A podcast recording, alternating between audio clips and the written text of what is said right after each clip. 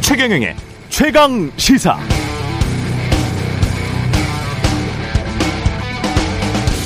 네, 대통령실 인사 논란과 관련된 최근 보도들을 보면 이런 질문이 생깁니다. 왜 다 사장 아들이지? 강릉 통신설비업체 대표 아들, 동해에서 전기업체를 운영하는 황 씨의 아들, 공주 택시회사의 아들, 강릉 우사장 아들, 동해 황 사장 아들, 공주 박 사장 아들이 대통령실에 들어왔다는 겁니다. 이렇게 한번 추측을 해볼까요? 당초 윤석열 캠프에 주로 사장 아들들만 있었던 게 아니라면 캠프 자원봉사자들 중 주로 사장 아들들만 뽑았나? 설마 그건 아니겠지? 그렇다면 분명 일반 중산층, 서민, 노동자, 농민의 아들, 딸들도 대, 대통령실 별정직에 많이 있을 거야. 대통령실에 다양한 사회적 배경을 가진 사람들이 근무해야 대통령도 비서관들도 진짜 국민 민심을 알 수 있으니까 그런 배려는 했겠지? 아닌가? 이런 다양한 생각, 추측들이 머릿속을 돌 수 있는데요. 그래서 제안합니다. 관련해서 미국 백악관은 아예 백악관의 모든 스탭들 이름, 연봉, 직무까지 명시해서 국회 보고하고 백악관 홈페이지에 다 공개해 놨더라고요. 무보수로 일하는 사람 3만 6천 달러 받는 하위직 스텝까지 다 공개돼 있던데 우리도 이런 방식으로 투명하게 하면 어떨까요? 그럼 괜한 억측으로부터도 벗어나고 이해상충의 가능성도 방지할 수 있지 않을까 그런 생각을 해봤습니다. 네, 안녕하십니까. 7월 22일 세상에 이익이 되는 방송 최경령의 최강시사 출발합니다. 저는 KBS 최경령 기자고요. 최경령의 최강 시사 유튜브에 검색하시면 실시간 방송 보실 수 있습니다. 문자 참여는 짧은 문자 50원, 긴 문자 100원이 드는 샵 9730 유튜브 무료 콩 어플 많은 이용 부탁드립니다. 오늘 최강 시사 국토교통부 이원재 1차관 그리고 기획재정부 세제실장 진성준 민주당 의원 어, 연결해서 만나보겠습니다.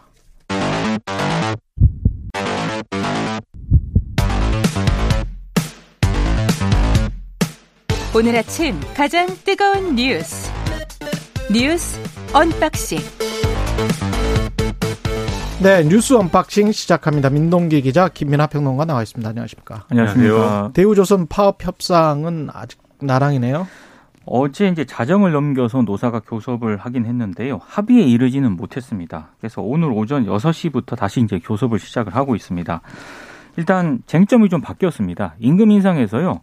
이 파업 선배소 면책 쟁점으로 좀 바뀌었고 그리고 어제 같은 경우에는 여기에 지금 그 어, 합의가 만약에 이제 이루어지지 않을 경우에는요 예. 조선하청 지휘에서 다시 원점에서 협상을 시작하겠다 이렇게 얘기를 하고 있거든요. 그러니까 본인들은 협상 타결을 위해서 임금 인상 등을 포기까지 했었는데 만약에 협상의 진전이 없다면 임금 30% 30% 인상을 다시 요구를 하고 투쟁의 수위도 높이겠다 이런 입장입니다. 4.5%의 사측의 인상 요구를 수용을 했습니다. 수용을 했습니다. 네. 네. 그런데 이제 파업 손해 면책에 대해서 일단 하청업체들이 원청과는 별도로 또 진행을 하겠다는 입장을 지금 고수를 하고 있기 때문에 노조원들 모두에게 그렇습니다. 손해배상 청구를 하겠다. 네, 이게 지금 쟁점이 되고 있는데요. 지금 뭐 오늘 일단 다시 교섭을 시작을 했으니까 오늘 상황을 좀 지켜봐야 될 것 같습니다. 근데 현지 분위기가 언론 보도를 뭐 바탕으로 한 것이긴 합니다만 좀 안 좋습니다. 일단 계속 헬기가 어제도 뭐 한 대 떴다고 하고요. 예. 그리고 오늘 동아일보 보도를 보니까 지금 경찰 같은 경우에 이미 뭐 에어매트도 지금 설치를 하고 있고 뭐 체포영장 발부 후 집행을 하고 그 다음에 현행범으로 체포하고 그리고 강제 예산하는 이 세 가지 방안에 따라서 지금 뭐 대비를 하고 있다라는 보도도 나오고 있거든요. 어. 어 그래서 일단 뭐 동아일보 보도긴 합니다만 상황 자체가 상당히 좀 안 좋은 쪽으로 지금 돌아가는 건 분명한 것 같습니다. 실제 이제 현장에 경찰이 이제 투입될 준비나 이런 것들을 갖추고 있는 걸로 보이고 그, 하지만 이제 그것을 이제 협상이 마지막까지 이제 타결되지 않고 결국 이제 파국적으로 끝났을 경우에 이제 그때를 이제 대비해서 하는 거니까 협상이 빨리 타결이 어찌됐든 간에 되는 게 이제 중요한 거죠. 그렇죠. 그런데 어, 앞서도 말씀하셨지만 예를 들면 그 법적 책임 문제, 그러니까 손배소나 이런 거를 거는 문제에 있어서는 노조가 상당 부분 계속 양보와 후퇴를 거듭하고 있어서 지금 이제 지도부만 그러면 해라. 나머지 이제 조합원들이나 이런 부분들이 아니고 음. 이 언론 보도에 의하면은 여기까지도 논의가 됐는데 그것도 지금 수용이 안 됐다는 거잖아요. 그러면 임금 인상 부분도 그렇고 뭐 이런 법적 책임에 관련된 부분도 그렇고 노조가 얼마나 더 양보해야 그러면 협상이 되는 거냐 이런 반응들도 나오는 거거든요, 지금. 근데 사실 실효적이지도 않지 않습니까? 7천억을 뭐 노조 간부든 노조원들이든 그걸 어떻게 변상할 수도 없는 거 아니에요? 그렇죠. 실제로 그걸- 상징적으로 7천억이나 1조 2천억 정도 그리고 그 계산이 뭐 정확한지도 모르겠고. 그렇죠. 예. 실제로 그거를 뭐 이렇게 받아내겠다 이런 차원보다는 예. 노조 활동에 대한 어떤 압박 이런 걸로 지금 그동안 항상 그런 식으로 그렇죠. 쓰여 왔거든요. 지난 10년간, 20년간. 근데 이제 그거를 또 반복을 하면서 협상을 타결시키면 되는 거지. 그걸 왜 반복을 하려고 하죠? 그리고 오늘 뭐 흉흉한 보도가 많이 있죠. 네. 조선일보 보도 이런 거 보면은 대우조선에 대한 그동안 이제 뭐 현대 이 현대중공업하고 뭐 이 합병을 시도했다가 이제 해외에서 잘 안 되고 이래서 계속 대우조선 해양이 이제 뭐 밑 빠진 독에 물 붓기냐 이래가지고 굉장히 애물단지처럼 됐다라는 식의 그런 얘기인데 결국 이제 파산으로 가는 수밖에 없는 거 아니냐라는 얘기까지 어, 이 산업은행에서는 나온다 이런 음. 보도를 막 하고 있거든요. 네. 예. 근데 이게 이 두 개, 저는 근데 대우조선 해양에 대해서는 그렇게 생각할 수도 있을 텐데, 이 조선업과 관련돼서는 이제 과잉 중복 투자가 있었다라는 차원에서 그런 판단할 수도 있겠지만, 그게 이제 노조의 문제, 지금 이제 노조가 이렇게 싸우고 있는 문제와는 별로 관계가 없는 거고, 사실. 그렇죠. 예. 대우조선 해양의 어떤 문제라든가 여러 가지 어려움이 역사적이고 구조적인 문제이기 때문에. 그렇죠. 대우조선 해양 문제. 그렇죠. 예. 노조의 파업 때문에 일어나는 것도 아닌데 두 개를 연결지어서 이렇게 얘기하는 것도 결국 일종의 협상에 영향을 미치려는 어떤 그러한 압박. 시도 같기도 하고 예. 그렇죠. 그래서 여러모로 이건 좀 어, 노조가 너무 불리한 상황에서 지금 어, 공격을 받으면서 협상의 어떤 불리한 위치에 계속 몰려가고 있는 상황이어서 바람직하지 않은 상황이 계속되고 있습니다. 4.5% 인상을 받았는데 야, 이해하기가 좀 힘드네요. 예. 2022년 세제 개편안 세수 감소가 13조 원 정도 될 것 같다 이런 보도들이 있습니다. 그러니까 어제 이제 세제 발전 심의 위원회를 정부가 열고요. 2022년 세제 개편안을 발표를 했는데 한 키워드로 정리를 하라 그러면은 감세입니다. 감세. 아, 법인세 최고 세율이 3% 포인트 낮아지게 되고요. 다주택자에 대한 종합부동산세 중과가 폐지가 됩니다. 그러니까 대기업과 고액 자산가 세부담이 대폭 줄어들게 되고요. 그리고 15년 만에 소득세 과표 구간이 조정이 되는데 연봉 5천만 원의 소득자가 연 18만 원 정도의 소득세가 감면이 됩니다. 말씀하신 것처럼 이 정부 뜻대로 이게 세법이 바뀌게 되면 세수 감소가 한 13조 원에 이를 것으로 보이는데 특히 이제 종합부동산세 과세 기준이 주택수에서 가액 기준으로 바뀌게 되거든요. 예. 이게 2023년부터 주택분 종부세 기본 기본 공제 금액이 현행은 6억인데 이제 9억으로 높아지게 되고요. 특히 1주택자 같은 경우에도 11억에서 12억으로 상향 조정이 됩니다. 뭐 법인세법 개정에서 최고세율이 22%로 낮아지는 건 이미 뭐 여러 차례 보도가 됐고요. 대부분이 이제 이거는 대기업이 수혜 대상입니다. 반면에 법인세, 소득세, 보유세를 일제히 감세하는 것에 대한 우려도 지금 나오고 있는데요. 그렇죠. 이번 방침으로 뭐 대기업이라든가 고액 자산가는 상당히 혜택을 많이 받는데 상대적으로 뭐 중소기업이라든가 서민 중산층에게는 뭐 혜택이 뭐 제대로 돌아가는 것이냐 이런 비판도 지금 나오고 있습니다. 특히 몇만 원에서 몇십만 원 정도는 되는 것 같아요. 근데 이번 세제 개편 안에는요. 예. 뭐 이렇게 대규모 기업 감세 이런 걸 제외하더라도 뭐 일감 몰아주기 규제 완화와 같은 그동안 재계라든가 기업들이 계속 요구해 왔던 것들이 있지 않습니까? 이런 것도 포함이 됐거든요. 논란이 좀 제기가 되고 있습니다.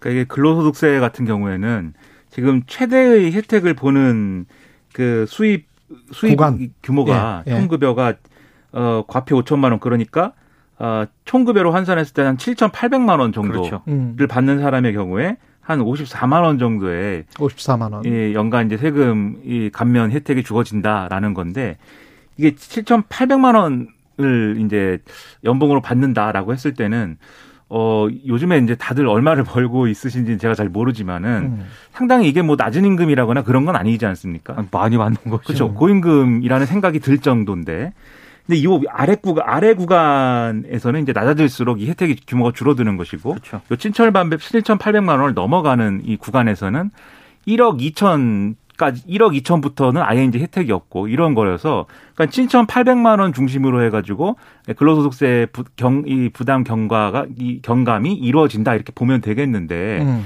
이게 그러면 중산층 서민들이 어떤 감세 혜택을 보는 거냐에 대해서는 조금 이제 의문이 남는 부분이 있어요. 여기다가 근로소득세는 지금 소득 하위 40%에 달하는 이, 어, 이 노동자들의 경우에는 아예 이제 납부 내용이 없는, 사실상 없는 거랑 이제 마찬가지인 네. 거잖아요. 그런 점까지 고려를 하면은 이 결국 이제 좀 고임금 노동자, 고임금 노동자에 좀 집중된 혜택이 아니냐 이런 해석이 나올 수가 있겠고 그리고 이게 그럴 필요성은 이 진작에 좀 제기된 바는 있습니다. 이게 어 이 소득세 과표 구간은 그대로인데 임금이 계속 이제 오른 측면들이 있기 때문에 과거와 비교해서 예. 이게 그러면은 어 그냥 가만히 있었는데 이제 증세가 되는 거나 마찬가지인 효과이기 때문에 과표를 좀 조정할 필요가 있다.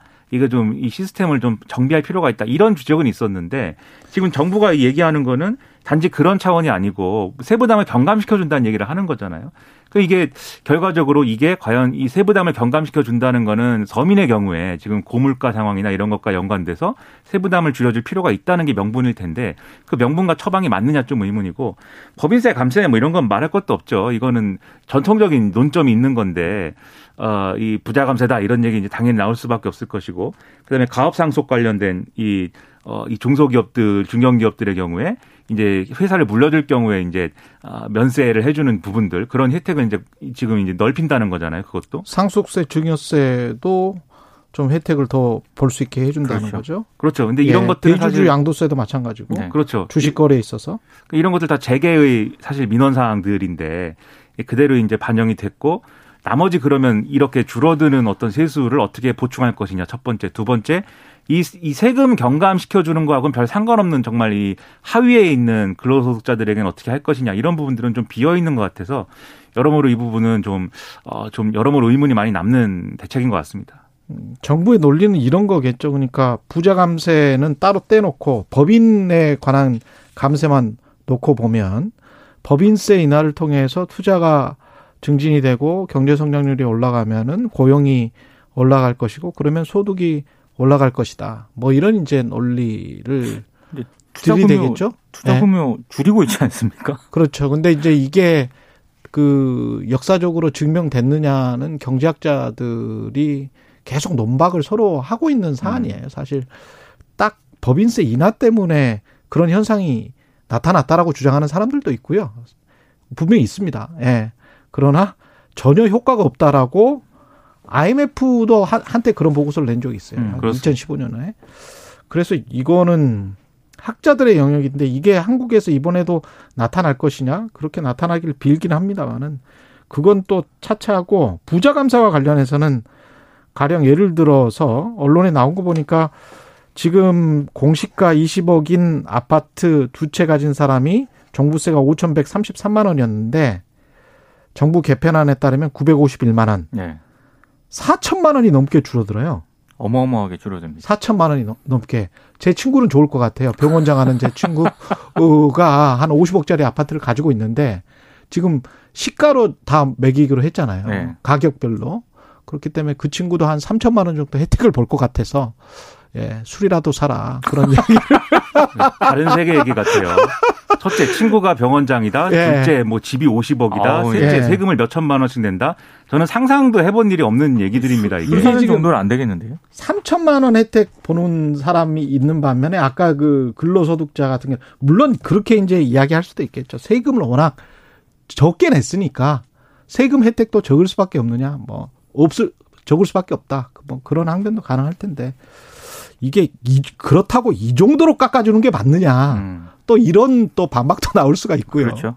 예. 이게 결과적으로 법 개정 사안들이기 때문에 예. 국회에서 처리를 해야 되는데 이게 이 효과, 의도하는 효과, 그리고 목표가 뭔지, 그리고 효과가 어떤 효과가 나타나는 것인지를 정부가 제대로 잘 설명하지 않으면 아마 에, 거대 야당, 이 민주당이 쉽게 어, 이것을 또 어, 받아들이지 않을 태세여서 상당히 진통이 따를 걸로 보이는데 박홍근 민주당 원내대표도 감세에는 반대한다고 또 대표 연설에서 또 얘기를 한 바가 있습니다. 예. 그러니까요. 그래서 어떻게 잘 설득을 해봐야 되겠지만 설득을 하려면 제대로 된 설명이 있어야 되거든요. 그렇죠. 가능한지 잘 모르겠습니다. 예. 그리고 당장에 이게 인플레이션 대책은 아니란 말이죠. 그렇죠. 그렇죠. 이게 뭐 아까 말씀드린 그런 그 경제 효과 같은 경우도 그게 몇 년이 걸릴지는 모르는 거예요. 법인세 인하와 투자, 성장, 고용, 소득의 이 선순환 구조를 지금 만들겠다는 건데 음. 이게 지금 당장 인플레이션이 이 난리인데 이런 이런 구조적인 이야기를 할 시간이 있나 그런 그런 생각이 먼저 드네요. 예. 대통령 업무 보고 이틀 연속 당일 취소 이게 무슨 말이죠? 그러니까 이게 지금 업무 보고를 받고 있거든요. 부처별로. 지난 20일에 여성가족부 업무 보고가 미뤄졌고요. 어제는 통일부 업무 보고가 미뤄졌습니다. 이게 이제 통일부 업무 보고 같은 경우에는 한 5시간 30분 정도 남긴 시점에서 갑자기 이제 변경이 공지가 됐는데요. 뭐 여성가족부 업무 보고도 당일 취소가 됐습니다. 그래서 언론들의 일단 보도를 보면 크게 두 가지로 나뉘는 것 같습니다. 이게 왜냐하면 통상 사전에 일정 조율이 완료가 되는데 당일에 변경이 되기는 굉장히 드물거든요.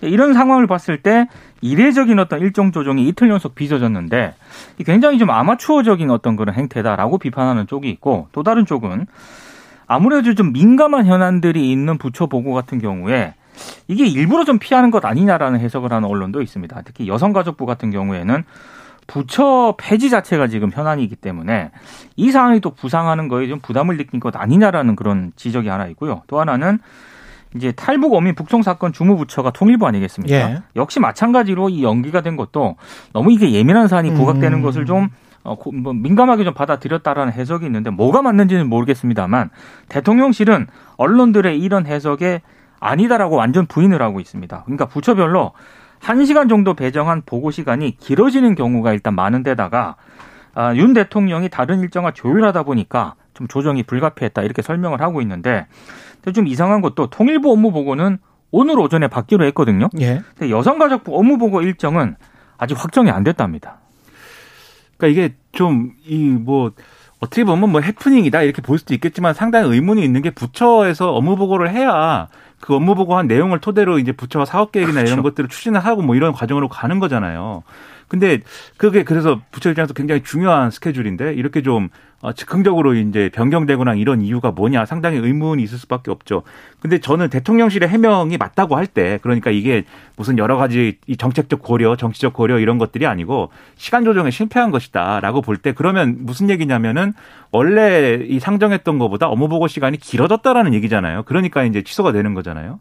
어, 다른 업, 다른 부처 업무 보고 시간이 길어지다 보니까 뒤에 잡힌 것들이 취소되고 뭐 이런 얘기인 건데 근데 윤석열 대통령이 이번에 업무 보고는 과거와 같은 방식을 탈피한다고 그랬습니다. 그러니까 장관하고 거의 1대1로 압박 면접과 같은 방식으로 이렇게 업무 보고를 받겠다라고 했는데 그럼 그 과정에서 길어지고 있는 거지 않습니까? 근데 저는 이게 정말 아, 그 부처가 추진하는 사업에 대해서 대통령이 어떤 분명한 정책적 철학과 의지를 가지고 어, 얘기할 게 많아서 그리고 짚을 게 많아서 길어지는 거라고 하면 그런 내용들에 대해서 뭐 잘 확인을 해보고 어, 정말 필요하다고 하면 얼마든지 그것은 뭐 용인할 수 있는 부분도 있다라고 생각하는데 그게 아니라 이게 비효율적으로 진행되고 있는 거 아니냐라고 하는 의구심도 있을 수가 있어요. 그러니까 음. 대통령이 대통령이 대통령도 사람인데 모든 부처의 모든 사안에 대해서 완벽하게 준비돼 있지 않을 것인데 예. 1대1로 이렇게 압박 면접식으로 할 경우에는 좀 이런 것들이 비효율적으로 진행될 가능성이 있어 보이지 않습니까? 그러니까 그런 것인지 그런 거라면 이 시스템을 바꿔야 되는 거죠. 그러니까 어떤 경우의 것인지를 좀 더 잘 취재해가지고 대통령실도 좀 더 성의 있는 답변을 해줬으면 좋겠습니다. 중요한 문제인데 예. 어, 대통령실의 해명은 다소 뭐 그냥 있을 수도 있는 얘기처럼 지나가는 것 같아서 여러모로 의문입니다 이게.